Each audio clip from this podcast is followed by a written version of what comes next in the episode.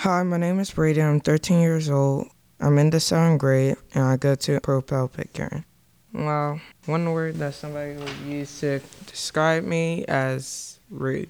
Because one of my friends keep calling me rude and evil and mean, and I'm not. How I would describe myself, the same thing as my friend said, rude.